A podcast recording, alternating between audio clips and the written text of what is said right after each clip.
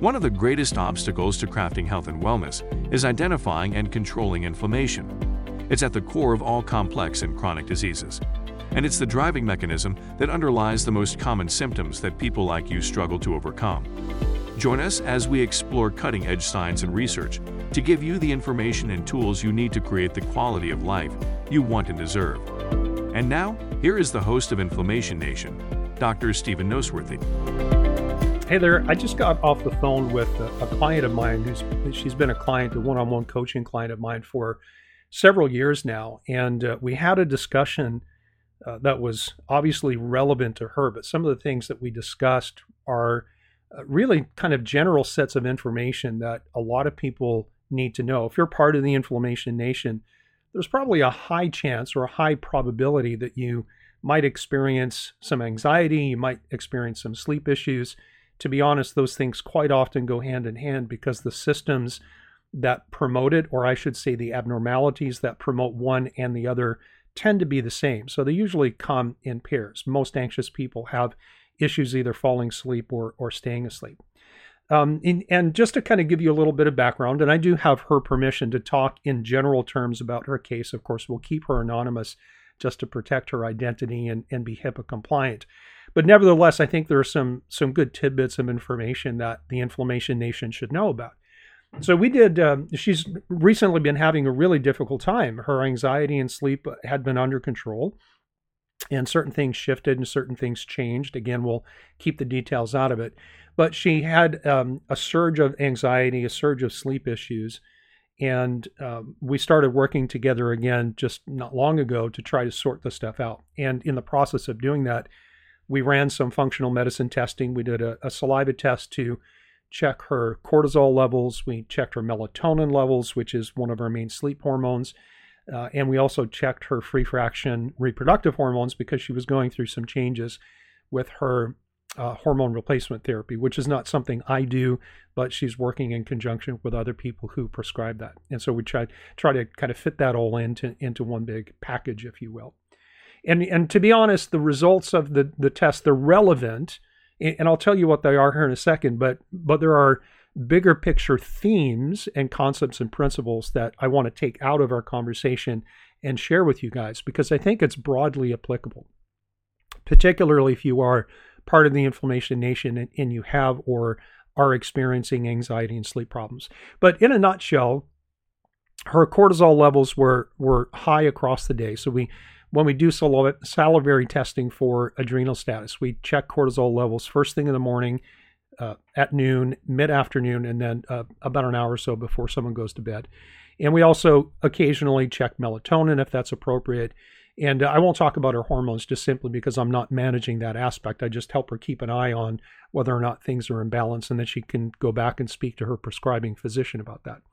But nevertheless, her cortisol levels were high across the board. Her melatonin levels were high across the board as well, um, which is interesting because cortisol and melatonin are or should be inversely related to each other, meaning when cortisol is high, melatonin should be low.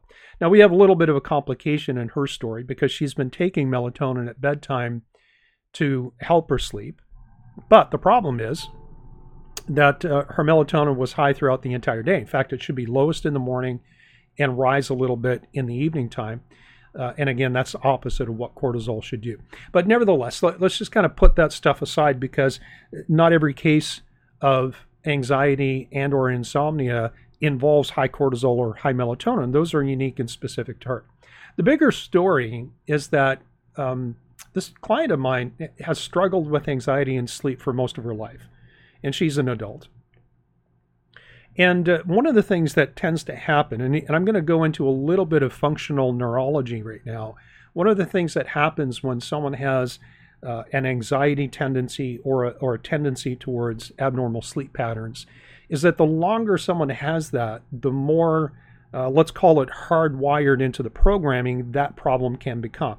And this is something that we call plasticity. Plasticity, you may have heard of, in terms of how the brain learns new things. So, for example, if you were to learn a language or learn how to ride a bike or play a sport, your body tends to remember how to do that. So, maybe you haven't ridden a bike for 10 or 15 years, but I bet you could probably jump on a bike and you might be shaky in the first minute or two, but after a few minutes, your brain's going to go, oh, yeah, here's the program for that. I remember how to do it. And you'll be able to ride without any issues. And that's plasticity. It's basically learning efficiency. And we see plasticity not just in the brain, we see it in the immune system and we see it in hormonal systems. Uh, the problem is, is that some types of plasticity can have negative outcomes, meaning that your body can get really good at doing something that we don't like, like being anxious or being awake when you should be asleep. And so we call this negative plasticity or maladaptive plasticity. Again, where the body or the brain is good at doing something and the outcome of that thing is something that is undesirable. And to be a little bit more technical, we, we might use the term mesolimbic plasticity to describe exactly what we see with people who have anxiety issues, which quite often do come with some type of insomnia. And so the, the phrase or the term mesolimbic, um, it, it's a little bit technical, but let me break it down. The first part, meso, refers to the upper third of the brainstem, which is the mesencephalon. And the word limbic just basically means your emotional centers. And so the mesolimbic center, really, in the brainstem, is, is your core generator of stress responses. Now, there are different types of stressors, but ultimately, at the end of the day, the mesolimbic system doesn't really care whether the stress that you're experiencing is kind of like a psycho-emotional event like an argument with with a spouse or with a coworker getting fired from your job or having something terrible happen in your life. It also doesn't care if it's a broken arm or leg a physical stressor and it also doesn't care if it's a metabolic or a physiological stressor like having a hormonal imbalance or having blood sugar control problems or uh, being chronically inflamed right and so, how do how do we understand, or how do we recognize that someone has this thing called mesolimbic plasticity, which usually does bring with it some degree of anxiety, some degree of sleep issues, and quite occasionally um, some degree of obsessive compulsiveness. Now, not always, but usually the anxiety and the sleep are the dominant patterns. Every once in a while, the OCD type stuff shows up and it's dominant as well, but it's not always there. So let me let me tell you how I, as a clinician, would recognize mesolimbic plasticity, plasticity in somebody that I was working with. Um, it, it, would be when someone has uh, that clinical history of anxiety and sleep issues.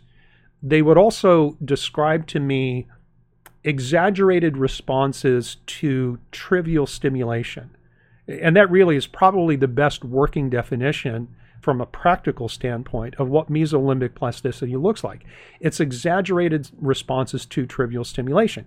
And quite often, what we'll see is we'll see some degree of light and sound sensitivity. So they don't like they get on noise overload. They wouldn't want to go, for example, to a really busy, brightly lit mall where there's lots of people, lots of commotion, lots of lights, and lots of sounds. They might not handle lights when they're driving at night, certainly wouldn't happen, uh, be able to handle things like strobe type effects or flashing lights. So, light and sound sensitivity usually is part of the picture. And that's a scale and a spectrum, so it can be mild or it can be severe. They also quite often have um, what I would call a high startle reflex uh, basically means if somebody jumps out and says boo, uh, if you ever seen old time cartoons where the cat is stuck up on the ceiling with their claws embedded and they're just kind of shaking like like a leaf, uh, a high startle reflex would be again part of that exaggerated response. The other aspect of this is that once they get startled or stressed, it takes them a long time to calm down and come back to what they might consider to be baseline and normal. So if I were to go over those three elements again, we recognize mesolimbic plasticity where people have exaggerated responses to trivial stimulation. They're quite often light and sound sensitive. They have this high startle reflex, and once they're startled or stressed, then it takes them a long time to, to kind of settle down and come back to normal. And so, one of the, the challenges in this, because we're dealing with plasticity, and plastic, plasticity, again, refers to the fact that these biological and neurological systems can learn abnormal behaviors. They can become very efficient at these abnormal behaviors. When they become hardwired into your physiology or into your neurology at this point, there are only certain things that we can do to try to counteract that. Hi there, it's Dr. Noseworthy. I want to extend my appreciation to all of you in the Inflammation Nation who have helped my podcast become a great success in these first few months. I truly appreciate you. Also, wanted to let you know about my brand new do it yourself online program called the Five Step Gut Protocol. I designed this program for people who want to take charge of their own health and stop waiting around for someone else to tell them what to do. I've combined old naturopathic principles with cutting edge research to create a truly unique program that will help you construct your own gut protocol. If you've ever wondered if you have gut infections, a leaky gut, or a bad microbiome, then this program will walk you through the steps to figure that out and gives you the tools that you need to formulate a practical strategy to help make things better. I guarantee at the end of this course, you'll know more about your gut than your doctor does and you will feel confident that you know how to address your unique situation. You can check it out at my website at www.drnoseworthy.com. That's drnoseworthy.com. And just look for the tab at the top that says the programs. Thanks for listening. So, for example, if something becomes hardwired into your system, you can't unwire it to make it go away. But what you can do is try to develop plasticity in other areas that act as a natural braking mechanism for the mesolimbic system that is doing too much and it's hyperactive.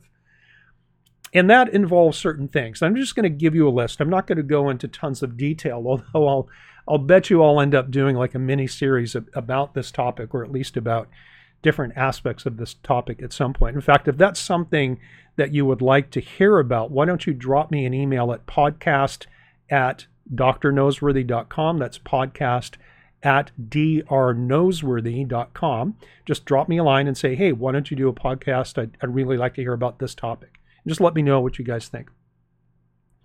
But going back to what we can do to offset this tendency for a negatively plastic system to keep driving anxiety and sleep issues and occasionally OCD type tendencies, well, here's a list of short things to consider.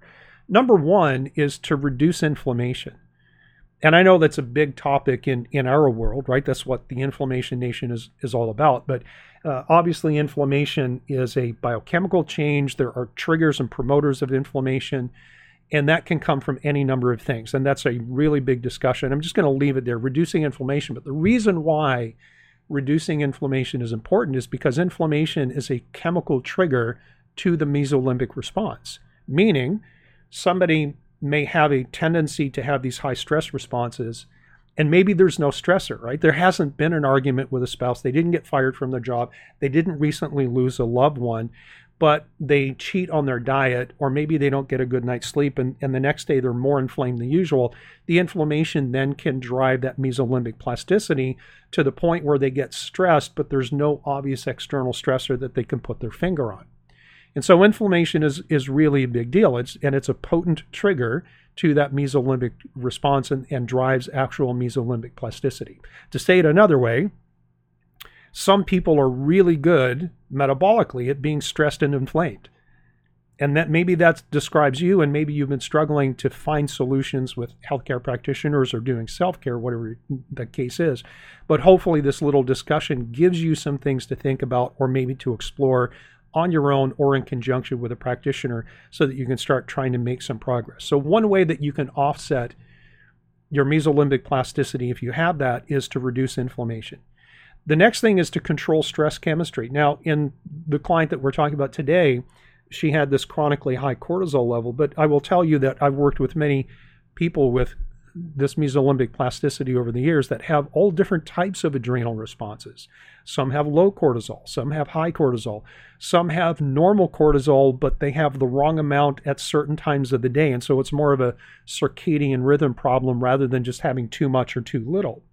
But one of the things that we can do clinically, and I'm just going to throw out a couple of options here, is that um, you know a lot of times we'll support proper adrenal function by using things like phosphatidylserine. This has been around for a very long period of time.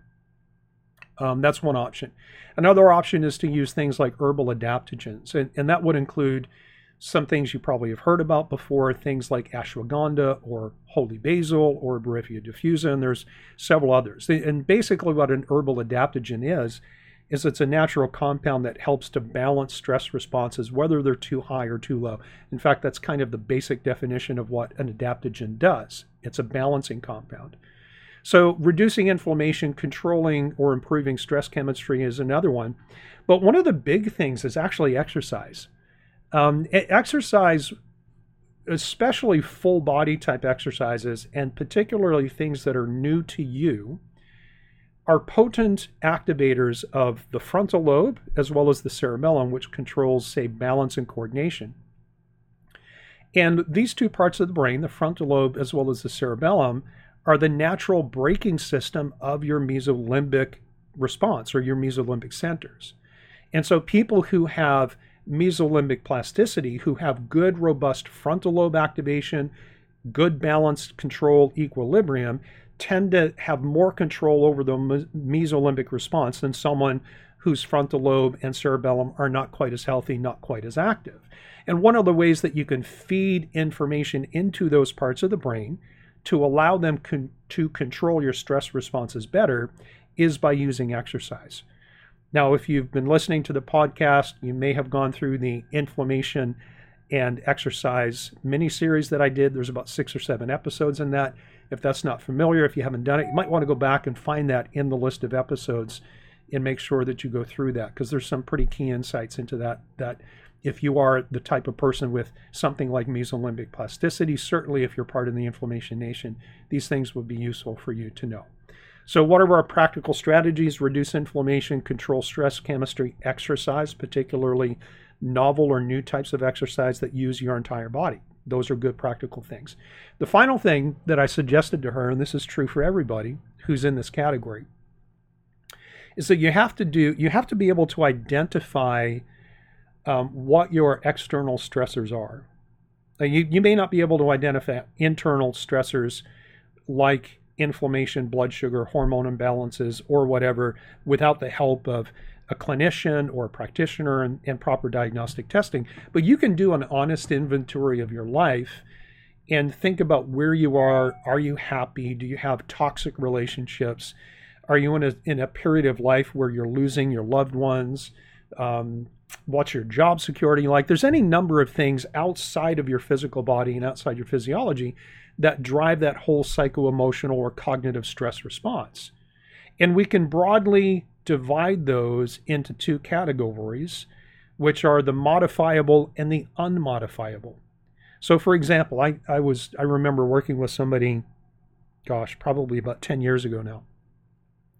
And uh, she had an autoimmunity plus a bunch of other things. And, and she had done fairly well up to a certain point, and then she just got stuck. She got stuck in her response. And no matter what we changed, it didn't matter if we changed her diet, changed up her supplement protocol, changed her activity and exercise program at the gym, nothing helped her get past that sticking point. In fact, she felt like she was losing some ground. Well, it turns out that her dad had recently been diagnosed with a terminal illness and he was in hospice and literally, she said, I wake up every day waiting, thinking today's the day that my dad's going to die. And once I understand that, because she hadn't shared that with me in the very beginning, uh, but once I understood that, I said, okay, now I get it. Now I now I understand why all of our modifications to your program are not having the intended or the expected outcome, is because you have this unmodifiable stressor. Like she she couldn't control whether her her father was healthy or ill. She couldn't control the timing of his passing. But what I said to her, I said, trust me, just stick to your protocol, be consistent. All we're doing right now is supporting your system until things resolve. And what will happen is once your dad passes and you have a chance to mourn, then you're going to start to feel better again. And I don't know how long that's going to take, but it will happen.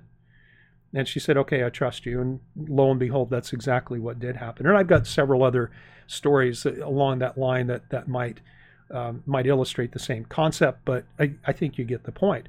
And so, getting back to this idea of identifying these external stressors, you have the unmodif- unmodifiable stuff that you, you simply have no control over. And just being able to put your finger on it and go, okay, that's a stressor do I have control over it or do I not? And to realize you don't, then the job becomes how to mitigate or buffer the impact of that on your system, which is where things like controlling inflammation and stress chemistry and using exercise and other relaxation techniques come into play. But what about the modifiable stuff?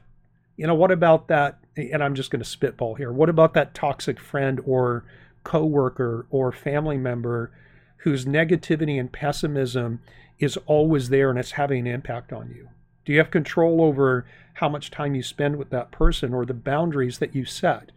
Uh, a lot of the people that I work with uh, have a tendency to say yes to everything. So sometimes learning how to say no and learning how to draw healthy, respectful boundaries is part of how you start to deload your system. And so I, I encourage people who are in this realm of the inflammation nation, in this kind of subcategory of mesolimbic plasticity, to really do this honest inventory of your life and ask yourself do I have control over my external stressors? And if I do and I haven't exercised that, what does that look like? And, and I would underline um, respectful boundaries because sometimes we set boundaries and we can do it in a very awkward manner that might damage relationships. Sometimes, if you set a boundary, people don't like it anyways. So, no matter how gently you do it, there's going to be a negative response. But ultimately, at the end of the day, your goal is to understand what is driving your mesolimbic plasticity, both internally as well as externally, and then begin to exert the control that you have over one or the other or both of these things. And it, you know, I just going back to what I said at the very beginning, I, I got off the phone with this lady today, and she's a she's been a wonderful client and and has become a good friend over the years. Um, but this is something because of the plasticity is something that she continues to struggle with from time to time. If her protocol slips, if her self management thing slips, or if things come in from the outside that she has no control over, because her system is plastic she has a tendency to drive and create these stress responses, which means that we have to have some kind of a strategy and a tactic in place that as soon as we see the emergence of more anxiety and more sleep issues, that we know exactly what to do to get her back on track. So, listen, if you're part of the Inflammation Nation, thanks for being part of it, first of all, and I hope that helps you. We'll see you in the next episode.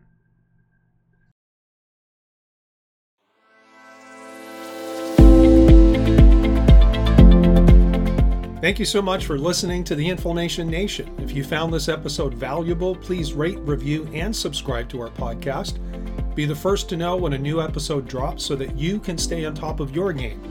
It also helps others like you find the answers they need. And why not head over to my main website, drnoseworthy.com. That's drnoseworthy.com to explore my personalized functional medicine coaching programs, submit a question to the podcast, maybe take a quiz, or even reach out to me using the contact form that you can find there. We'll see you next time.